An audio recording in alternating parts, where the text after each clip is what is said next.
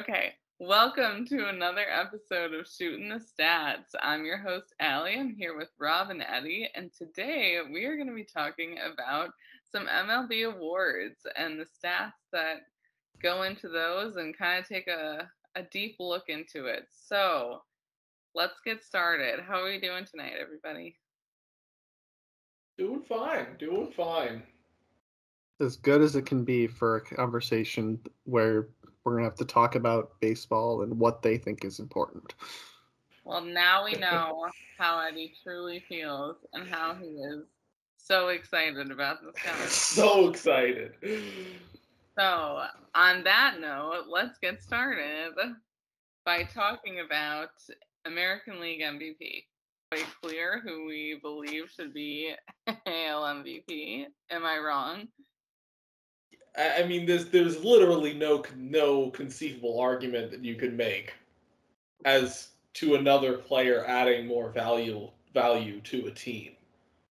Um, it, it there's just there's just no other way because he plays every day and can affect the game as a pitcher and a hitter, as a starting pitcher and a hitter. Baseball Reference has their win probability added metric, which I feel like is a pretty solid. I'm not a huge fan of catch-all metrics, but that one's a pretty solid one. He added the probability of 4.9, so almost five wins as a hitter, which is already leading the league for all, all hitters. But he also contributed like two and a half wins worth of win probability as a pitcher, which is also like pretty good. So that's, if my math is correct, seven and a half wins as an individual in terms of win probability. That's that's unbelievable. Like that that is quite simply more than anyone else could conceivably ever add, which is why he's Shohei Ohtani. Um, so yeah, I mean, if he loses, it would be narrative based, right? Like it wouldn't be a merit based loss.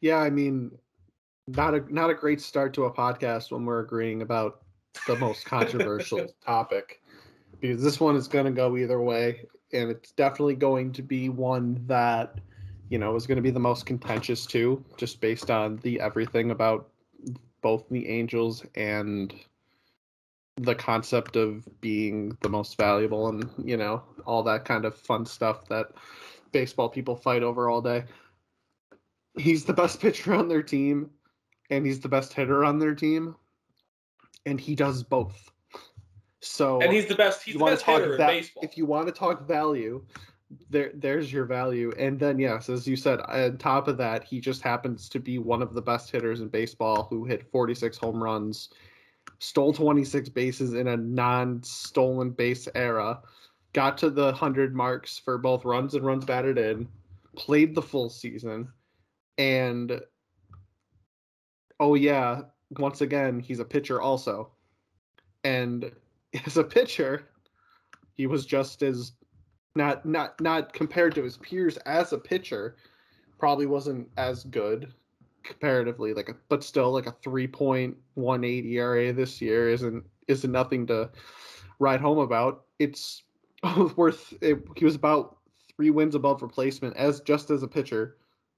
And I don't know what to tell you other than you know if you combine that three wins from the five or so that he's worth he was worth as a hitter that's more than anyone else is getting total so all in all he's you know the best player. The problem is, is that this is a sport with a lot of contention and the angels themselves won 77 games this year and they were fourth in their division.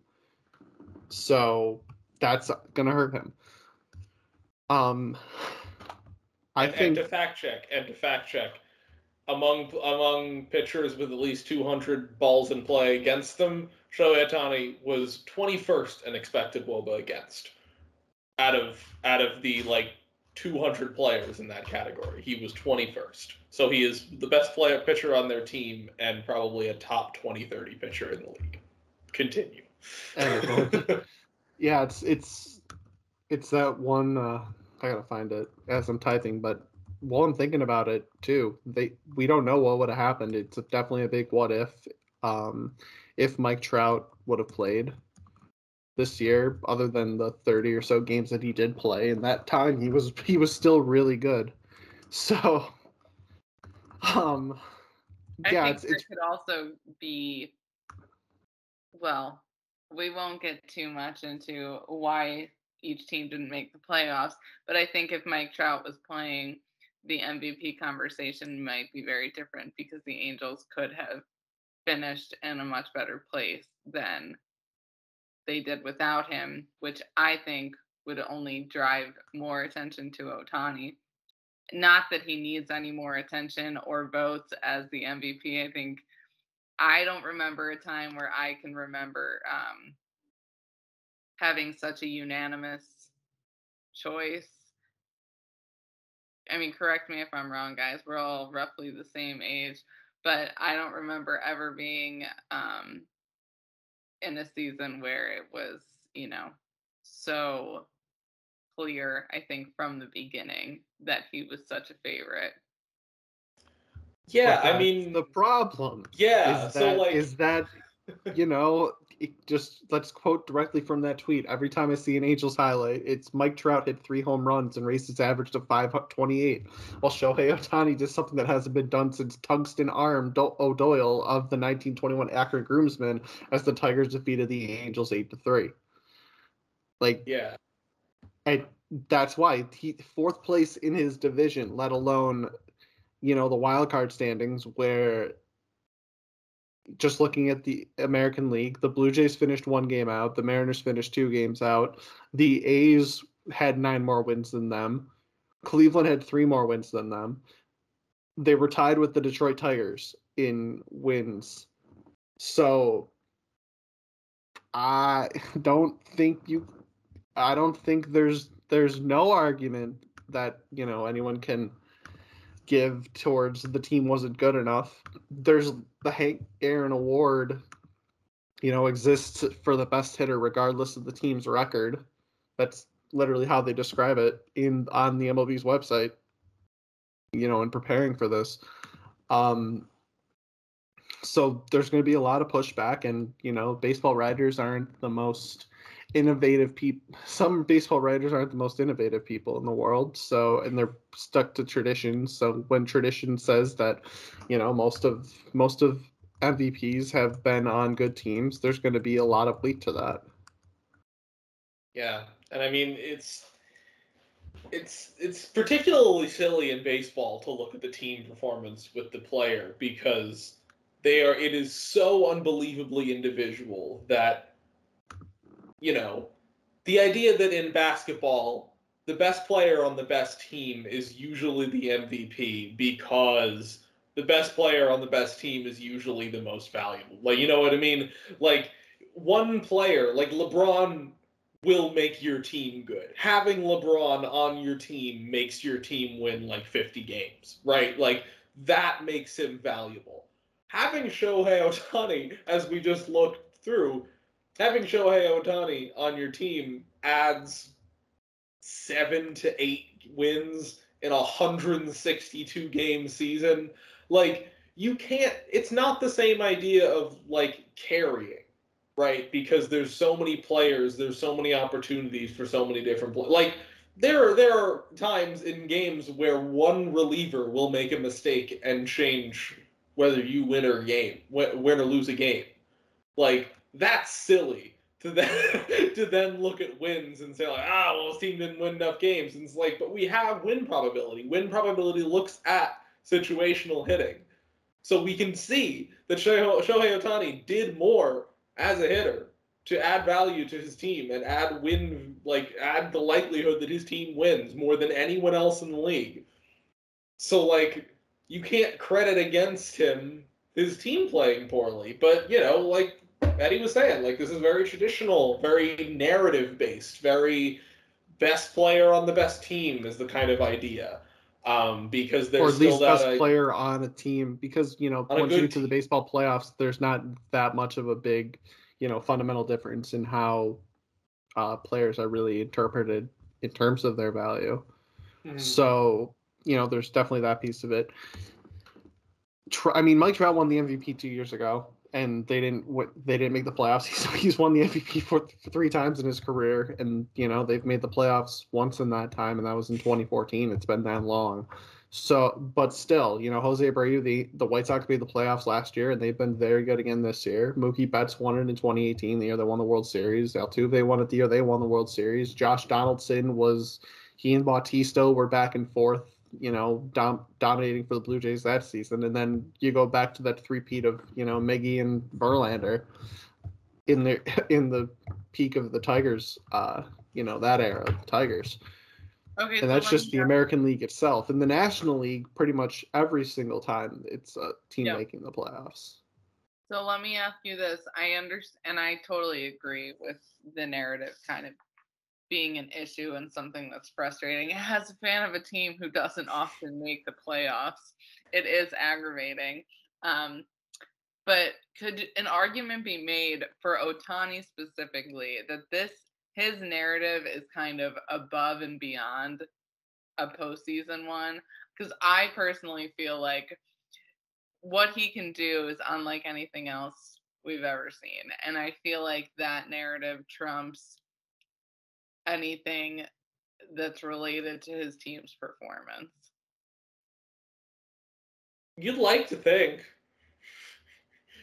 right? Like we we'd always like to think that that's true, but I mean, who knows, right? Like he could very easily not win it because baseball MVP voting is is weird. Um, And it's not to say that there aren't other people that are deserving either. It's not like they're gonna force feed it to someone else. It's if it's but Vlad, also, if it's Vlad and they finish one game out of the playoffs, then you know, good, good, go right ahead and give it to Vlad because he had an incredible year due this year. Sure. But also value, right? Like like if the question is most valuable player, the fact that he adds value as a pitcher and as a hitter, like And good as, bet. as and a lot of value in, and as a pitcher and as a hitter. Like in in my opinion, as somebody who is a Mariners fan and very rarely has a stake in the MVP and who makes the playoffs, it would just be absolutely ludicrous for him not to get the most valuable play. I mean, it's it's the Jordan problem, right? Like we talked about this in planning for this. It's it's the Jordan problem. Like there was never a season in the NBA while Jordan was playing that he was not the most valuable player, right? Like that never happened. But you know, that's not that's not what these awards are about a lot of the time. It's not actually most valuable player. It's the player that, you know, like Eddie was saying, like is the mo we feel is the most deserving. Like Giannis just felt like he earned that one, even though obviously he was not the most valuable player. Um, and even with narratives, let's let's not even go that far into in anymore into numbers. Let's go back to that narrative. Like last year was the Giannis season. right. He might have, you know, in the future he might have better seasons because he's of the age where he can still, you know, be be a much better player. But think about 2017; it was the Westbrook season. Hmm In 2021, this was the Ohtani season, without a doubt. Even if, Right. if even if he repeats it, this was the season that he came out came out to be, you know, Shohei Ohtani himself. Think about I don't know, think about those the A-Rod season. It was I mean, he had a great career with the Yankees, but his 2003 season was the famous one. The Ichiro season, he came out right away in a storm. Same with Pujols. Like there are specific seasons for a lot of these guys that drive narratives, and for Ohtani, this was his season. Heck, Yeah. even like I said earlier, think about 2015 Josh Donaldson. That was the Donaldson season for the Blue Jays. And to be fair, the betting odds are with him. they, By I- I- far, the odds yeah. are with him. yeah, Far the, and bet- away. the, the betting odds are in his favor. Him and him and Vlad are really the only two even close. Well, and I think that that's kind of my point about the narrative. that you know you guys don't necessarily love and I think a lot of fans don't always appreciate. But I feel like in Shohei Ohtani's case, it works in his favor because I feel like finally there's a player who is extremely deserving to make the playoffs. But I think if Mike Trout was playing, the MVP conversation might be very different because the Angels could have finished in a much better place than they did without him, which I think would only drive more attention to Ohtani. Not that he needs any more attention or votes as the MVP. I think I don't remember a time where I can remember um, having such a unanimous choice. I mean, correct me if I'm wrong, guys. We're all roughly the same age, but I don't remember ever being um, in a season where it was, you know, so clear, I think, from the beginning that he was such a favorite. Yeah, I mean the problem. Yeah, is so like is that you know it just let's quote directly from that tweet. Every time I see an Angels highlight, it's Mike Trout hit three home runs and raised his average to 528, while Shohei Ohtani did something that hasn't been done since Tungsten Arm Do- O'Doyle of the 1921 Akron Groomsmen as the Tigers defeated the Angels 8 to 3. Like, yeah, and that's why he fourth place in his division, let alone, you know, the wild card standings where just looking at the American League, the Blue Jays finished one game out, the Mariners finished two games out, the A's had nine more wins than them, Cleveland had three more wins than them. They were tied with the Detroit Tigers in wins. So I don't think you I don't think there's there's no argument that, you know, anyone can give towards the team wasn't good enough. There's the Hank Aaron Award, you know, exists for the best hitter regardless of the team's record. That's literally how they describe it in on the MLB's website. You know, in preparing for this. Um so there's going to be a lot of pushback and, you know, baseball writers aren't the most innovative people some baseball writers aren't the most innovative people in the world so and they're stuck to tradition. So when tradition says that you know most of most of mvps have been on good teams there's going to be a lot of weight to that. Yeah, and I mean it's it's it's particularly silly in baseball to look at the team performance with the player because they are it is so unbelievably individual that you know the idea that in basketball the best player on the best team is usually the MVP because the best player on the best team is usually the most valuable. Like you know what I mean? Like one player, like LeBron will make your team good. Having LeBron on your team makes your team win like 50 games, right? Like that makes him valuable. Having Shohei Ohtani, as we just looked through, having Shohei Ohtani on your team adds seven to eight wins in a 162 game season. Like you can't. It's not the same idea of like carrying, right? Because there's so many players, there's so many opportunities for so many different players. Like there are there are times in games where one reliever will make a mistake and change whether you win or game, win or lose a game. Like that's silly to then to then look at wins and say like, ah, well, this team didn't win enough games. And it's like, but we have win probability. Win probability looks at situational hitting, so we can see that Shohei Ohtani did more as a hitter to add value to his team and add win like add the likelihood that his team wins more than anyone else in the league. So like you can't credit against him his team playing poorly, but you know like Eddie was saying, like this is very traditional, very narrative based, very best player on the best team is the kind of idea. Um, because there's or at least best player on a team because you know On once you get to the baseball playoffs there's not that much of a big you know fundamental difference in how uh, players are really interpreted in terms of their value Mhm. so you know there's definitely that piece of it I mean Mike Trout won the MVP two years ago and they didn't they didn't make the playoffs. He's, he's won the MVP for, three times in his career, and you know they've made the playoffs once in that time, and that was in 2014. It's been that long. So, but still, you know, Jose Abreu, the, the White Sox made the playoffs last year, and they've been very good again this year. Mookie Betts won it in 2018, the year they won the World Series. Altuve won it the year they won the World Series. Josh Donaldson was, he and Bautista were back and forth, you know, dom- dominating for the Blue Jays that season. And then you go back to that three-peat of, you know, Miggy and Verlander in the in the peak of the Tigers, uh, you know, that era, of the Tigers. Okay, and that's let just the American League itself. In the National League, pretty much every single time it's a team Yeah. making the playoffs. So let me ask you this. I understand, and I totally agree with the narrative kind of being an issue and something that's frustrating. As a fan of a team who doesn't often make the playoffs, it is aggravating. Um, but could an argument be made for Ohtani specifically that this his narrative is kind of above and beyond a postseason one? Because I personally feel like what he can do is unlike anything else we've ever seen. And I feel like that narrative trumps anything that's related to his team's performance. You'd like to think,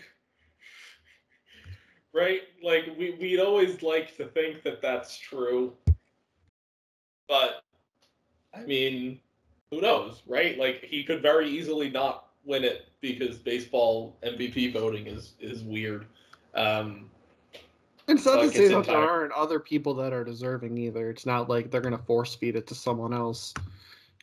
It's if it's but Vlad, also, if it's Vlad and they finish one game out of the playoffs, then you know, good, good, go right ahead and give it to Vlad because he had an incredible year due this year. Sure. But also value, right? Like like if the question is most valuable player, the fact that he adds value as a pitcher and as a hitter, like And good as, bat. as and a lot of value in, and as a pitcher and as a hitter. Like in in my opinion, as somebody who is a Mariners fan and very rarely has a stake in the MVP and who makes the playoffs, it would just be absolutely ludicrous for him not to get the most valuable play. I mean, it's it's the Jordan problem, right? Like we talked about this in planning for this. It's it's the Jordan problem. Like there was never a season in the NBA while Jordan was playing that he was not the most valuable player, right? Like that never happened. But you know, that's not that's not what these awards are about a lot of the time. It's not actually most valuable player. It's the player that, you know, like Eddie was saying, like is the mo we feel is the most deserving. Like Giannis just felt like he earned that one, even though obviously he was not the most valuable player. Um, and even with narratives, let's let's not even go that far into in any more into numbers. Let's go back to that narrative. Like last year was the Giannis season. right. He might have, you know, in the future he might have better seasons because he's of the age where he can still, you know, be be a much better player. But think about 2017; it was the Westbrook season. Hmm In 2021, this was the Ohtani season, without a doubt. Even if, Right. if even if he repeats it, this was the season that he came out came out to be, you know, Shohei Ohtani himself.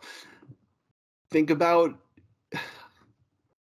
I don't know, think about those the A-Rod season. It was I mean, he had a great career with the Yankees, but his 2003 season was the famous one. The Ichiro season, he came out right away in a storm. Same with Pujols. Like there are specific seasons for a lot of these guys that drive narratives, and for Ohtani, this was his season. Heck, Yeah. even like I said earlier, think about 2015 Josh Donaldson. That was the Donaldson season for the Blue Jays. And to be fair, the betting odds are with him. they By I- I- far, the odds yeah. are with him. yeah, Far the, bet- away. the, the betting odds are in his favor. Him and him and Vlad are really the only two even close. Well, and I think that that's kind of my point about the narrative that you know you guys don't necessarily love, and I think a lot of fans don't always appreciate. But I feel like in Shohei Ohtani's case, it works in his favor because I feel like finally there's a player who is extremely deserving of this award who's also getting that narrative like this is his year like eddie was saying you can't go anywhere you can't watch a baseball game without them talking about shohei ohtani this year. I bet you even in the postseason they'll be talking about him he's not even playing.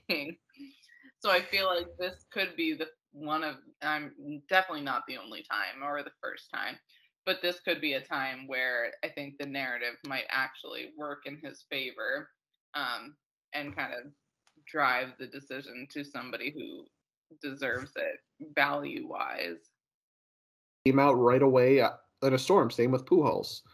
Like there are specific seasons for a lot of these guys that drive narratives, and for Ohtani, this was his season.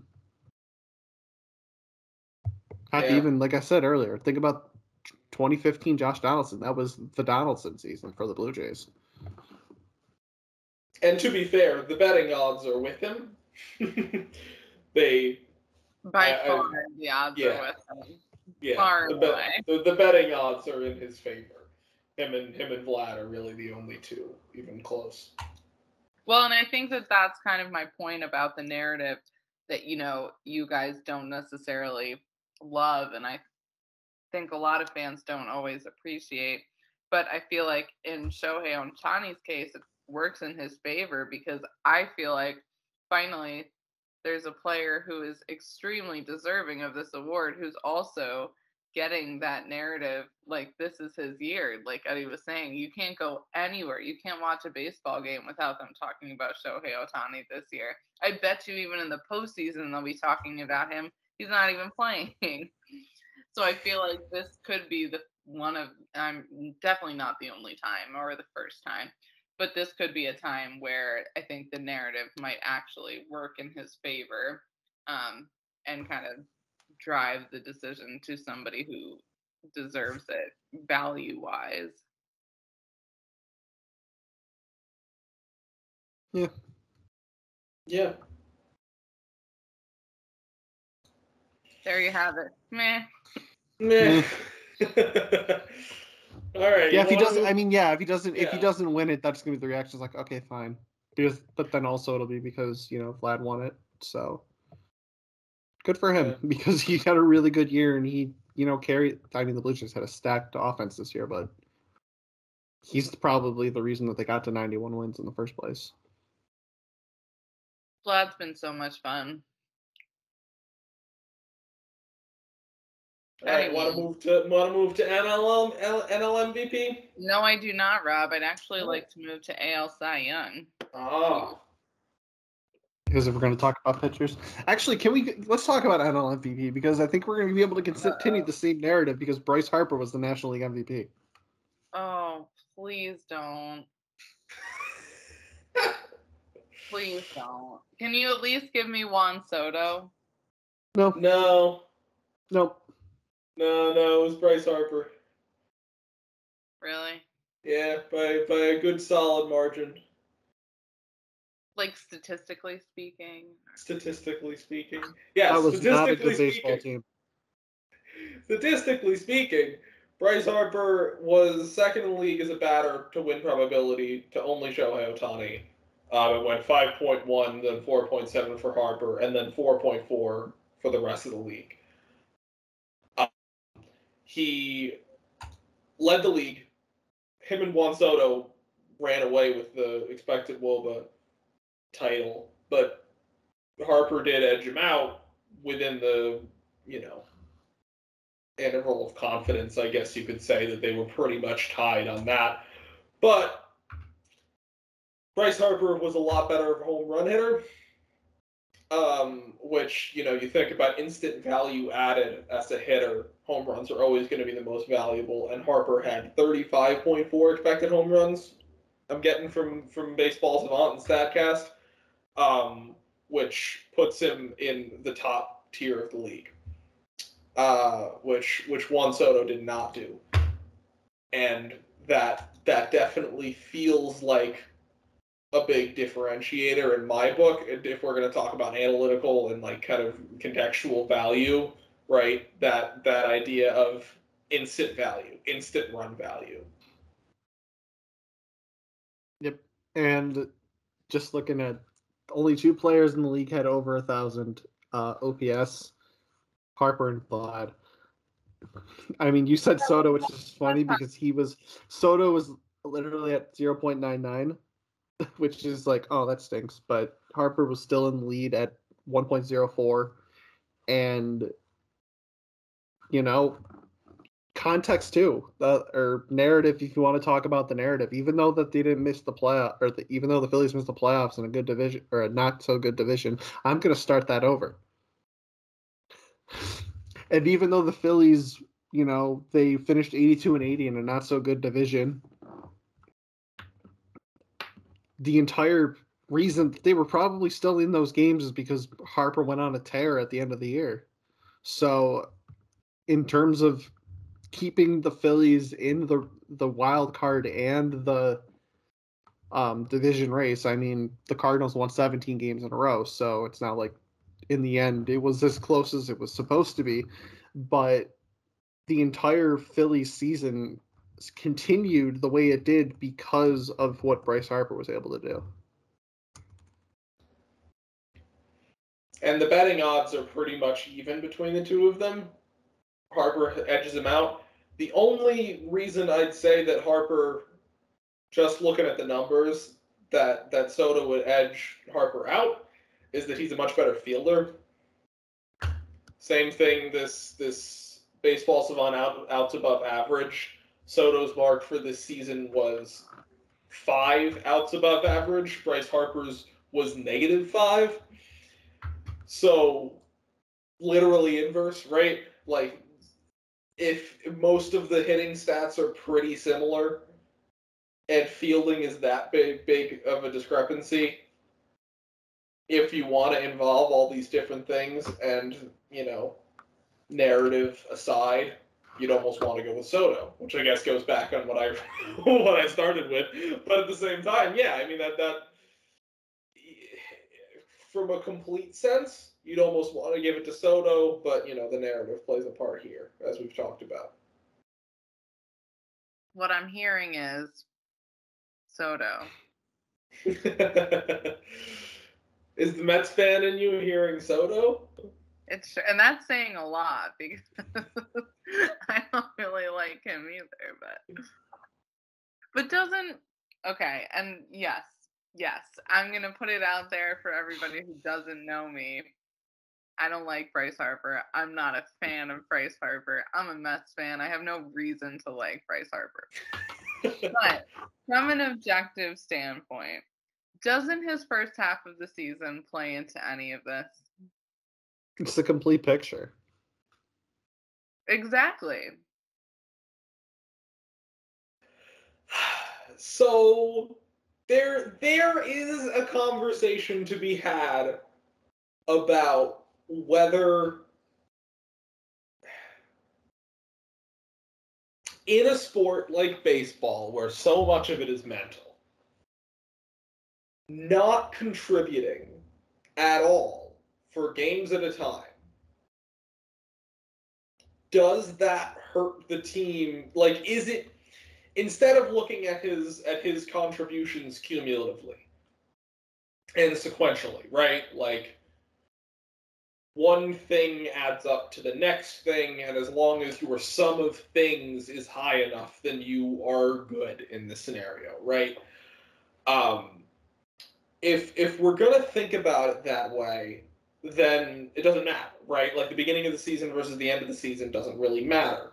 But if you want to look at it, the fact that he, you know, did he lose the teams defi- definitively lose the Phillies games in the beginning of the season and then definitively win them games in the end of the season? And is that definitive win and loss more impactful than if you were just consistently very good throughout the whole season and gave your teams a little bit more of a chance each game? Win probability does not support. Win probability totals would support that his total contribution spread out would be very good. Right? But yeah, I mean that that's I can't say there's a lot of evidence to suggest that that that you should look at it that way. But, you know, like I said, baseball is a very mental sport. So to say oh, I'm just going to jump in and contribute now um, you know, you a, hitter not contributing for every at bat in a game puts more pressure on other hitters, which increases the stress, which increases their mental load, and it increases the stress on the relievers. Like, which would you know, like beyond the win probability of individual appearances, like, does that hurt the win probability of the team as a whole? I don't know. That that's that's a conversation to be had, though, right? I mean, I think I think a major league baseball player might have a little bit more insight on that than either of us. but you know, like that that's that's worth thinking about. I don't know how much you should weigh that into your into your MVP votes, but that's worth thinking about. I guess I just think about it like obviously they're not competing because Ohtani is in the AL. But you think about someone like Ohtani and no, he wasn't like red hot the entire season. I don't think it's possible yeah, for it's more consistent. Yeah, exactly. Maybe like I said, not red hot, but consistency. I feel like is so valuable in such a long baseball season. So, you know, if Harper was hitting nearly as well in the first half of the season, the Phillies would have been running away with the division. I mean, the NL East was really, really bad.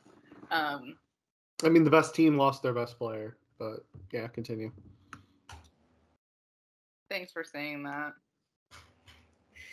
No, not that one. what? Who else?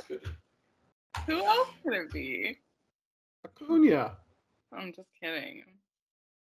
No, you're not. That's the problem. you're, you're, pushing back on it. That's the problem. The best team lost their best player. Do we need to go back to the Jacob DeGrom podcast? Refer back to episode four, please. Anyway, regardless of why the NL East was so bad, it was. So my point is that Harper was not injured. He just did not perform nearly as well as he could have for half of the season, which in baseball is substantial. You know, basketball, hockey, those seasons are literally half as short or half as long. um, it makes a huge difference if you're slumping for half of the season. Mm. That's just my thought.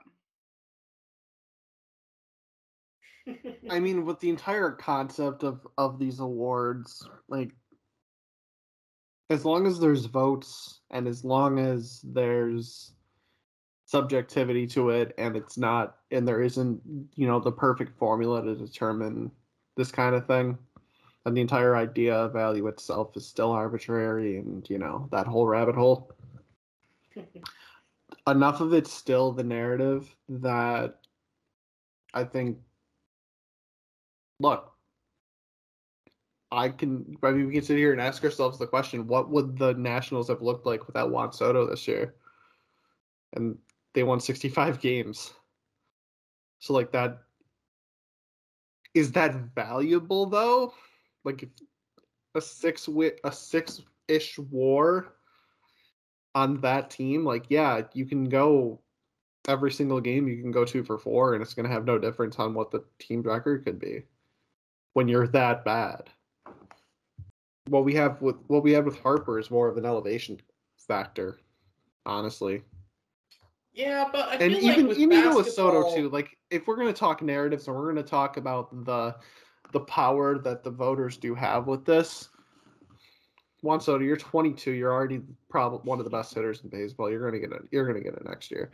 So like you'll get it eventually. Yeah. No, I mean, but the problem is that with basketball, you can have Michael Carter Williams, right? Like you can have the best player on a pitifully bad team put up numbers because one player every time down the floor gets one shot, right? Like that. And if you're just the one to take all of the shots, if you're just marginally better than everyone else on your team, even if you're not that good, you're going to look good. In baseball, you still only get your four to three to five opportunities as a hitter, right? Like everyone gets the same number of opportunities regardless of, of situation and how good the team is or you know who uh, what the other players are doing. Like your your opportunities to drive in runs may not be the same. Like win probability does take a hit if you're in low leverage situations right? Like that's gonna happen. Um a little bit it does take into account like you know higher than normal but but you know if you're in so many low leverage situations because your team is so bad then you're not gonna be able to add as much win probability like that matters a little bit. Um, but at the same time, like I said, everyone has the same opportunities. So if you're good, then you're good. I've never really understood the whole like, oh, well, he didn't elevate his team narrative because like you can't. You that's part of the beast. Like while it makes good players look good regardless of how bad their team is, you also can't really elevate your team all that much as an individual because you can only contribute as much as you're given the opportunity to. You can't change your opportunities. Like in, in, in, in football, you can they can turn it over and you can get another drive. In hockey, you can steal you, you can get an interception and and race down the ice and, and get an extra shot off. Like you don't get another at bat because you want one. Bob, speaking to your point earlier, you mentioned how much of a mental game baseball is. Sure. So no, not necessarily like, you know, you don't get more at bats being good, but it still contributes to the morale and kind of the yes it, it, but if we're gonna that that's a rabbit hole you don't want to go down the oh are they sabotaging the team's uh, you know, uh, uh, locker room chemistry and sabotaging their ability to succeed. It's like that. That's a whole other rabbit hole that we don't want to go. Like, there is no way it would take monumental, like, the worst human being in the world to sabotage a team enough to make them win 66 games instead of 90 right? Like you would have to be just a horrible human being that wants everyone to just play so bad that they get traded. Um, I don't think that's you know like that's not the situation 99.9% of the time. It's probably like marginal effects.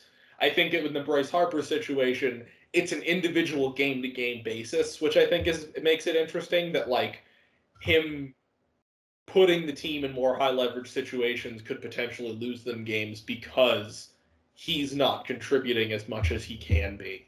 But like if if your team is just bad, then there's nothing you can change about that. But if you're not contributing in close games and you're putting your team in higher stress situations than they need to be, then that's something else. Moving on to the fun topic everybody ready for this? They don't know what they've gotten themselves into listening to you two talking about pitching. Let's go to the AL Cy Young. What are we thinking, guys? I mean, we could talk for about two hours on all of the absolutely horrible stats that you can use to measure pitching. Wins being one of them and perhaps the most influential horrible stat that you can use to measure pitching. Um, I don't know who should win the the the Cy Young Award, Eddie.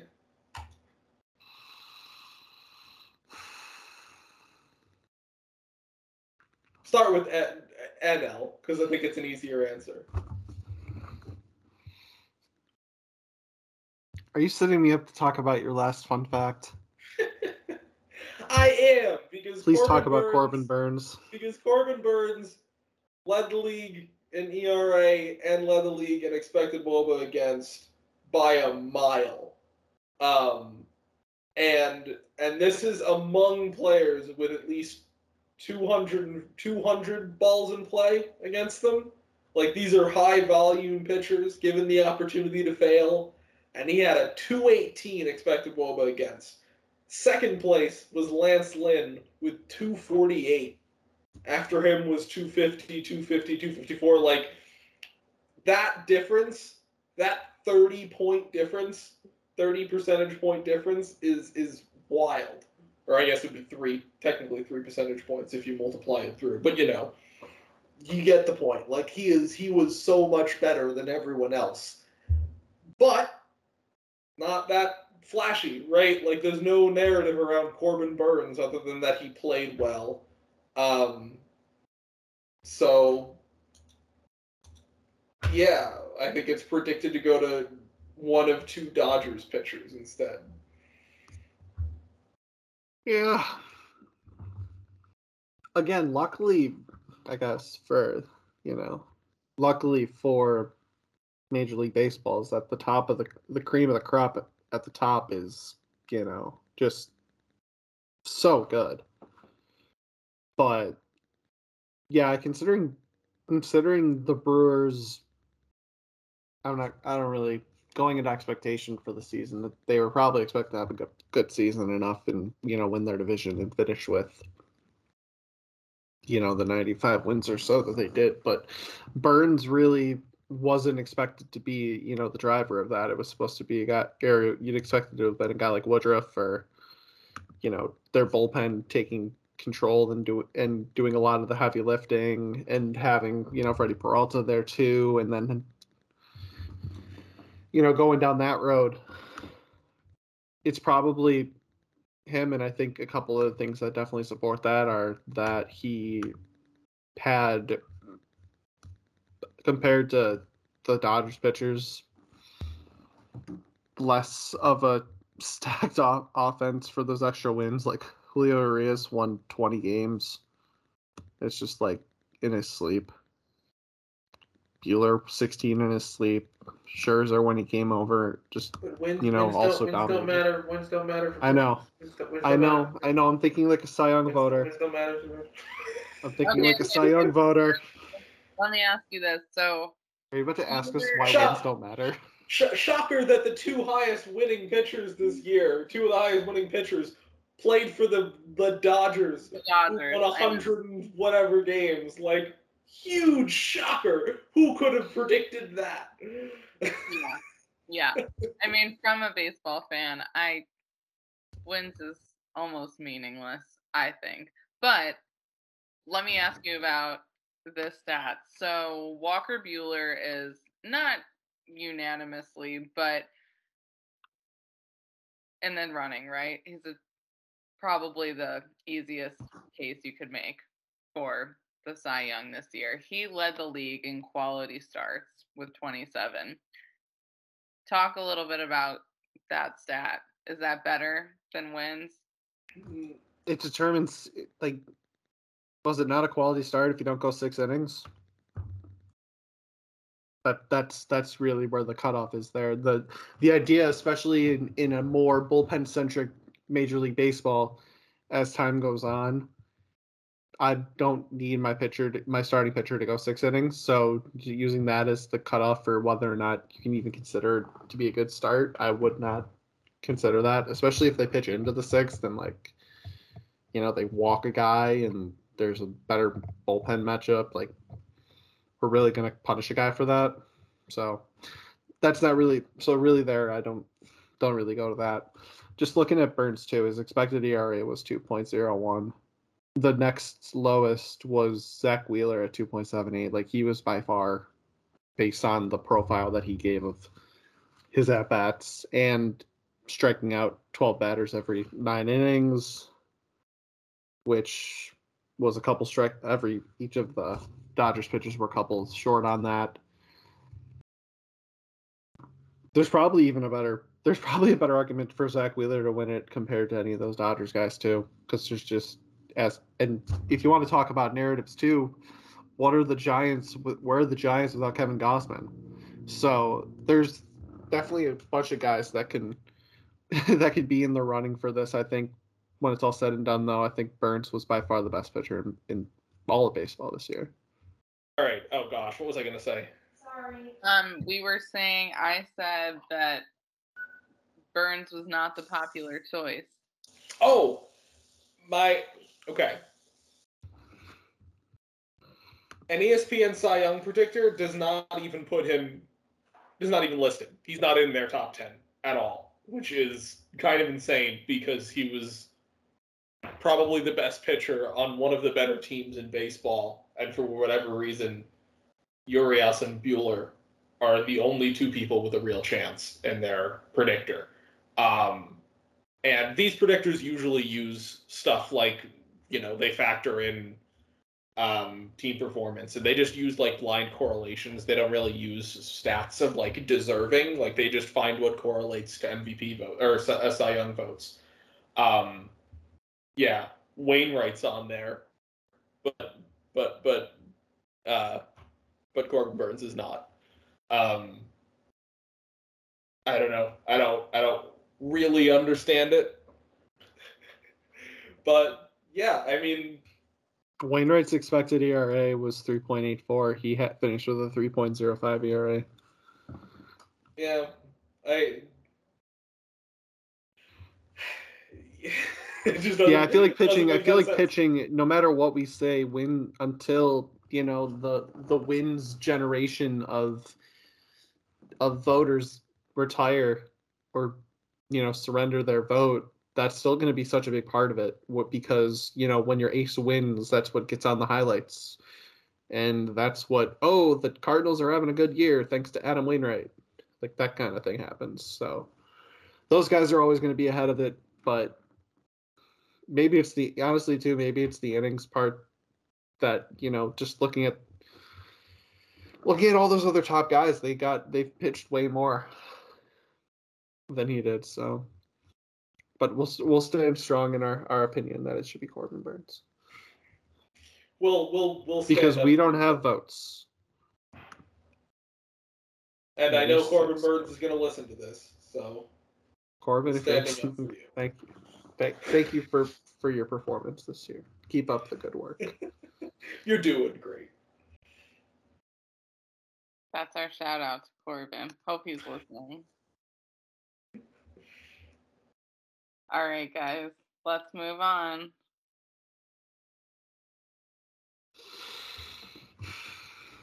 I'm just waiting for the groans.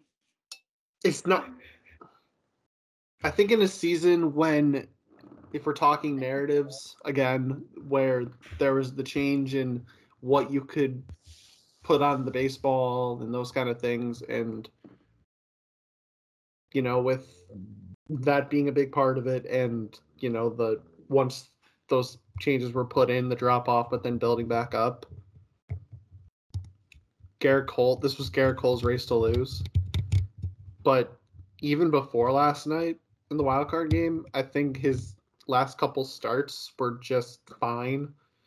That with the Yankees pushing, he probably lose a little loses a little bit of the the glitz of being by far the best pitcher in the American League. He might be in general, but I don't think he enough to win this award. And man, I think that this is a very, very difficult one to pick. It because what do you give it to? Do you give it to him? Do you give it to Eovaldi? Robbie Hmm. Ray. Robbie Ray too. Yeah, I mean, man, that's tough. There are a lot better pitchers in the a lot of better pitchers in the National League right now. It's pretty unbalanced, but that's also probably I by mean- design from some people. Yeah, Lance Lynn would be my sleeper pick because he's got he leads the AL in expected wOBA against and expected ERA against or expected ERA, um, and is in the ESPN top ten in terms of odds. He's ninth out of ten, but like, I mean, he would be my sleeper slash most deserving probably. Um, his teammate, Rodón, is another one who has good numbers but isn't even on there. Um, a lot of relievers are the most likely right now. Liam Hendriks is kind of running away with it. Oh, that's an entire ca- other can of worms. But Um, I, I, hmm, like it's it's got to be like the way that current baseball is set up. Even if they don't pitch every day, I feel like starters are still way more valuable to their teams. But so, I still think it would be a starter.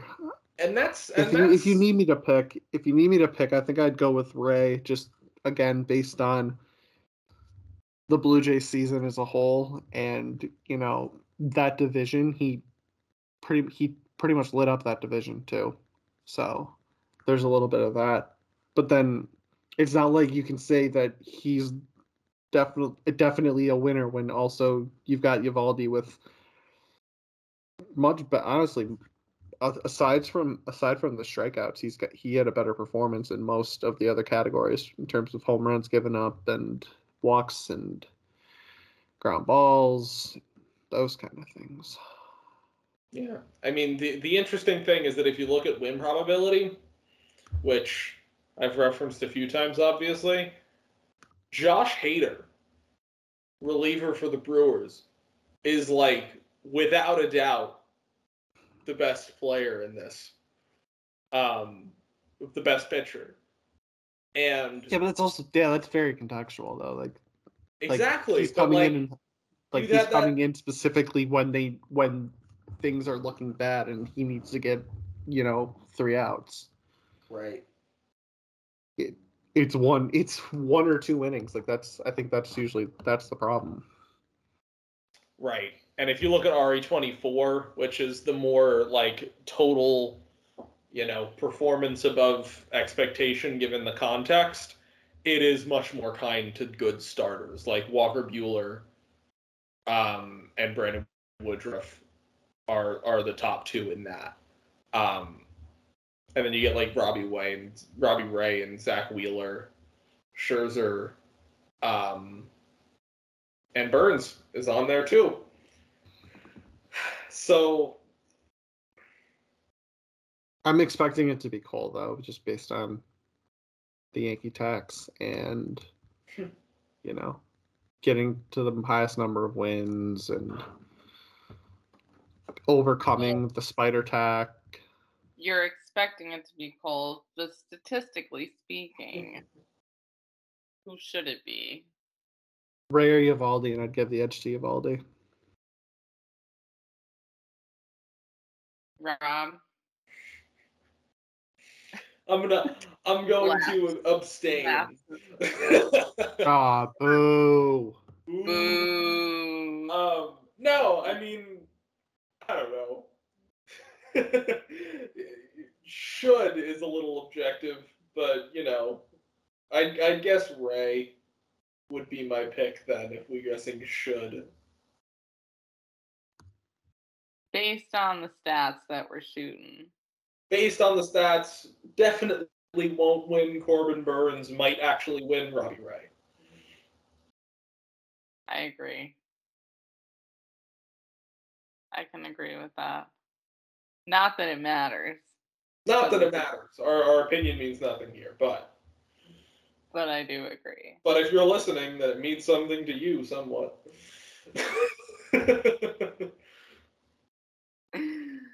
okay. That was that was actually pretty uh harmless. I thought that that was going to go awry pretty quickly. It could get worse if you wanted to. Can we make it worse? Can we talk about war? I want to talk more about the Phillies No, let's not. That would make it. because Zack Wheeler, Zack Wheeler's in this conversation with the be- they have the best hitter and the best pitcher in baseball, or in in their league. And they won 82 Okay, games. Bryce Harper's not the best hitter in the league. Okay, fine. Thank you. Still won. Thank you. He's still winning MVP. I think I can't hear you, but I can. mm-hmm. You want to talk about narrative? Jacob DeGrom won the Cy Young. The Mets suck. hey, Felix Hernandez is one of the only pitchers to ever win a Cy Young with a losing Yeah. record. Yeah. Anyway, cutting that out. Just putting that out there for our own entertainment. But right.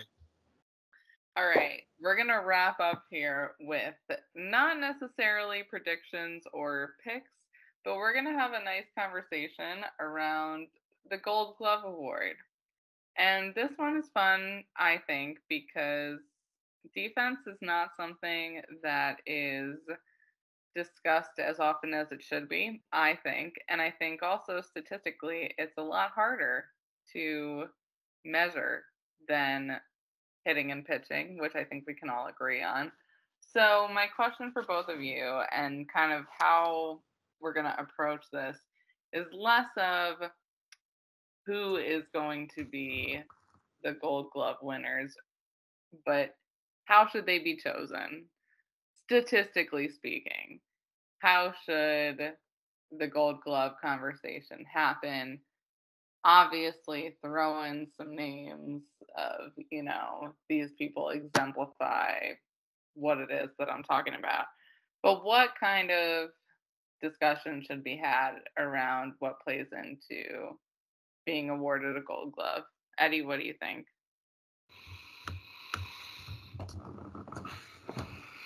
It's still the next frontier. So much of, you know, so much of defense is based on what happens with hitting and, you know, where the ball goes. Statcast is, you know, the best really understanding we have for how likely outs are, are going to happen and you know over the course of the season there's a volume piece of that too. In summary it's prob like defensive run saves is definitely up there for being an important one. The problem is is um then they are given some out above or below average right? Um this sometimes lines up with what you'd imagine it would be. Sometimes it doesn't so much. Um, analytics shout out to Nicky Lopez for running away with the out um, outs above average leader mark this year. Um, 25 to five more than second place at 20. Um, Royal shortstop. I knew I learned his name today. um, but yeah, like it's one of those things that doesn't make you flashy. It's not like one of those one of those things that makes you a household name. Um, Nick Ahmed is the is is third place, and he's won a Gold Glove though. Lindor's second at twenty. Um, and then like Chapman, Andrelton Simmons, um, you know, like like they're good fielders. Um, it's just the first time we've ever had that kind of quantification of it, which is really interesting.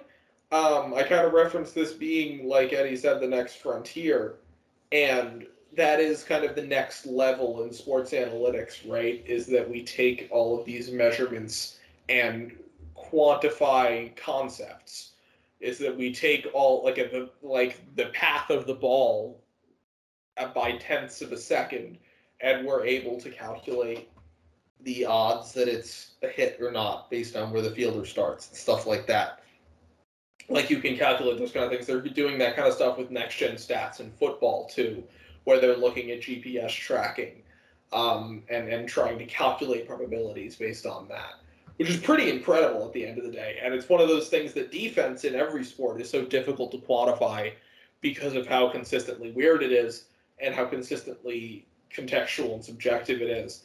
And this is probably our best bet. There's like positioning information and data too that's not nothing, but I think this is at the end of the day if we're talking about like value added as a as a fielder, like this this would be it. Um, and you know, it doesn't take like there is a success rate too, right? Like that that's part of it.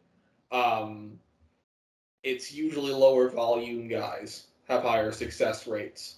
Um, you know, it's all contextual. Everything about field, fielding is contextual and position positional, right? Like It's all it's all you know, this stuff would take hours to break down and, and actually and, and evaluate entirely.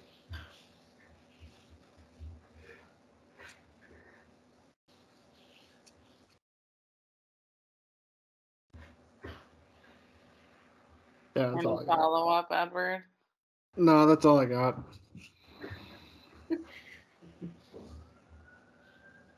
Plus, Okay. yeah, plus with shifting going on and a little bit less positional concreteness.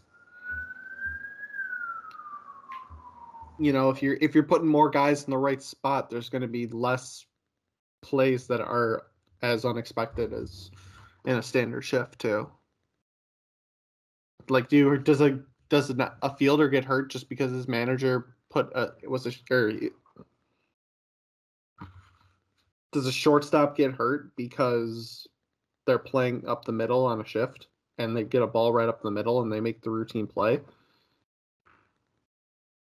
When another outfielder could get, or not other shortstop could get the same play and have to go all the way to second base and make the turn and, you know, probably get the first baseman, you know, save it with with a stretch or a scoop.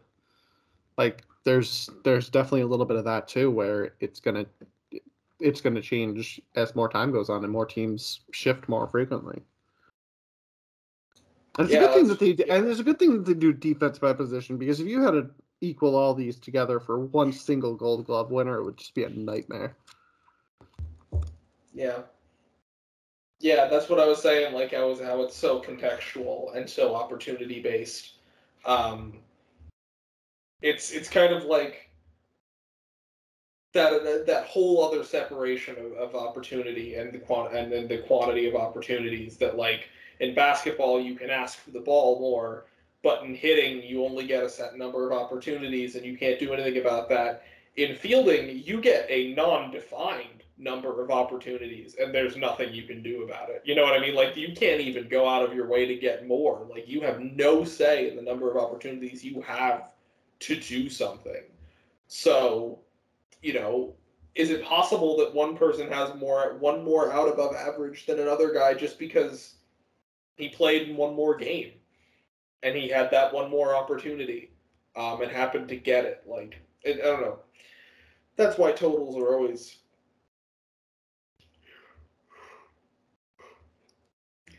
that's why totals are always a bit tricky, especially in baseball, because there's so many opportunities and so many opportunities for things to get weird.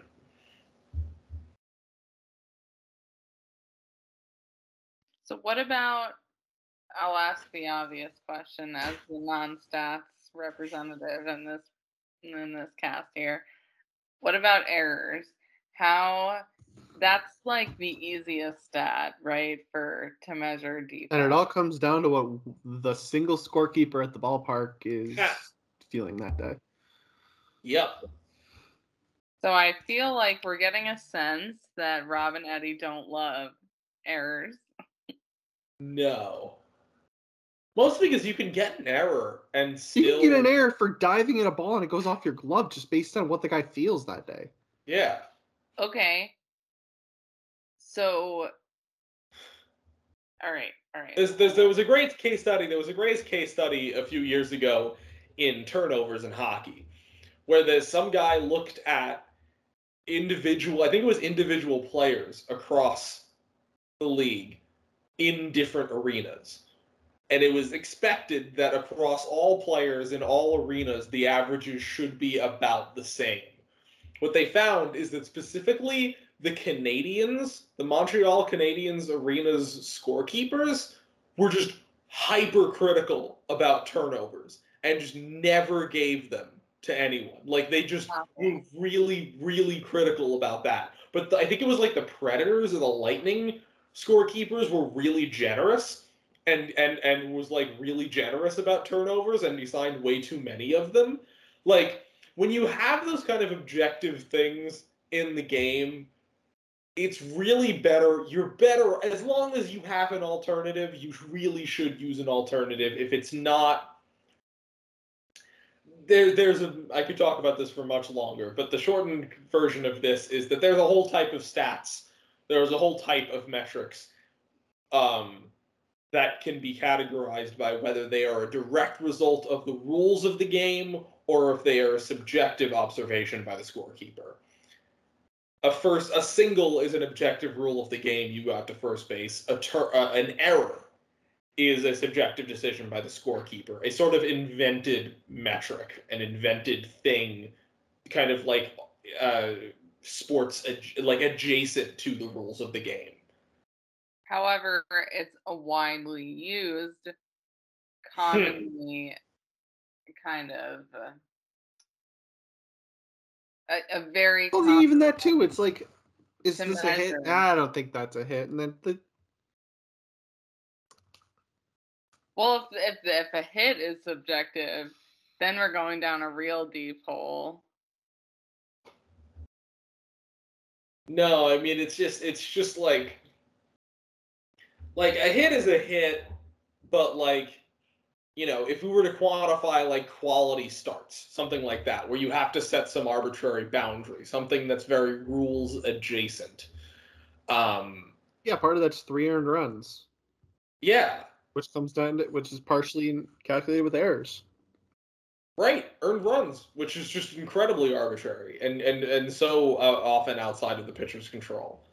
Um And if we're going to talk about arbitrary, subjective metrics in baseball, we're going to be here all night because baseball, All of them. yeah, me and Eddie pick on baseball analytics a lot because that's a really prevailing problem, a That's- very That's prevalent what I was waiting for.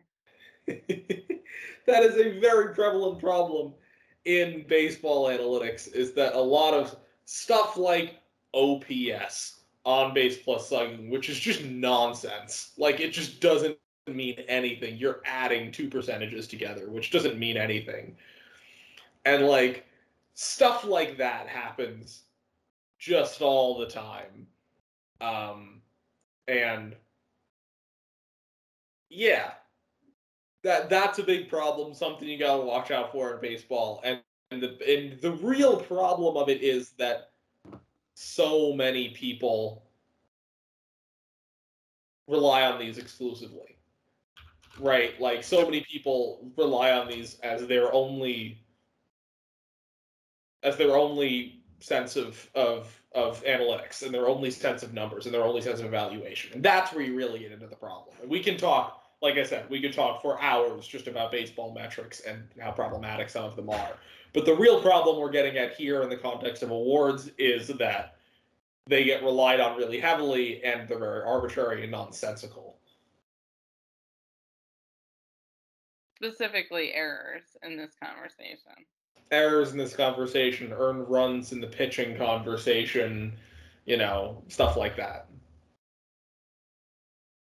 So, errors, do you feel like should not contribute to this conversation at all? No. Not if we have something better. But do we? Yeah. Like errors is a is a cumulative stat, right? Like it it's just counts up every time. Counts up one every time you get an error. We have outs above average. Like why? If we're gonna use something that counts up, then we might as well just use something better that counts up. I think that there's more like there's more nuanced things. You could do success rates. You could do um, you know, positioning, you could use opportunities and factor other things into it. But if you're going to use something that counts up, use outs above average. It's it's it's it's it also frames it in a positive from a positive perspective. Like you were looking at how many times they did a good thing. Like you could bobble a ground ball and still get the out. Like it's all it's errors is just a very like confirmation biased metric because like oh it's an error because he made a mistake oh but if he recovers and gets the out then it's not an error it's like so he made a mistake it's whether he recovers or whether he doesn't recover like it just doesn't it doesn't really make any sense Fair enough. There you have it. Eddie, anything else that should be included in the conversation for gold gloves? No. There you have it, everybody. no, no, I think we're good. I think that that was, um, I mean, because we're not going to sit here and list off names for all whatever 20 Gold Glove awards. Oh, no, certainly not. Certainly not. All right. So, wrapping it up here, let's just hone in on, let's say, we only talked about two awards, right? Really, we only talked about the MVP and the Cy Young. So, let's bring it home. What's the most important stat for each of those awards? Rob, we'll start with you. For MVP, I'd go with either RE24 win probability added because it is some sort of cumulative aspect of value or cumulative metric measure attempting to measure value. Um, and then for Cy Young, I I'd guess a mix of innings pitched and and expected wOBA against because it is the performance of the batters against you. Um, an expected performance of the batters against you, which which takes away some of the the randomness of what happens after they hit the ball. Um, yeah, that, that would be my my picks of, of things to look at first before doing some more digging. Eddie, my answer is that you can't make me pick. I think about it, like especially with hitting, think it's a it's called the slash line for a reason. And there's that. There's what there's what the counting totals ended up being. There's the expectation of what those counting totals were going to be. Like all this is a profile that that you know based on based on context can have different things. And then even with pitching, like it's a combination of not not in an additive way, but it's a combination of how how well you strike batters out, how well you draw weak contact, and how well you don't put together a string of bad at bats to keep runners from scoring. So you cannot make me answer that. The most political answer. I, I was going to say, as as as two statisticians, I believe our answer was both some variation of it depends. So I believe we are sticking sticking to our brand. Yep. Fair enough. All right. Well, there you have it. A it depends answer and no answer. well, any final thoughts before we wrap up on this wonderful baseball conversation that I thoroughly enjoyed? Baseball is weird. Period. Period. Full stop. Baseball is weird, period. But we love it anyway.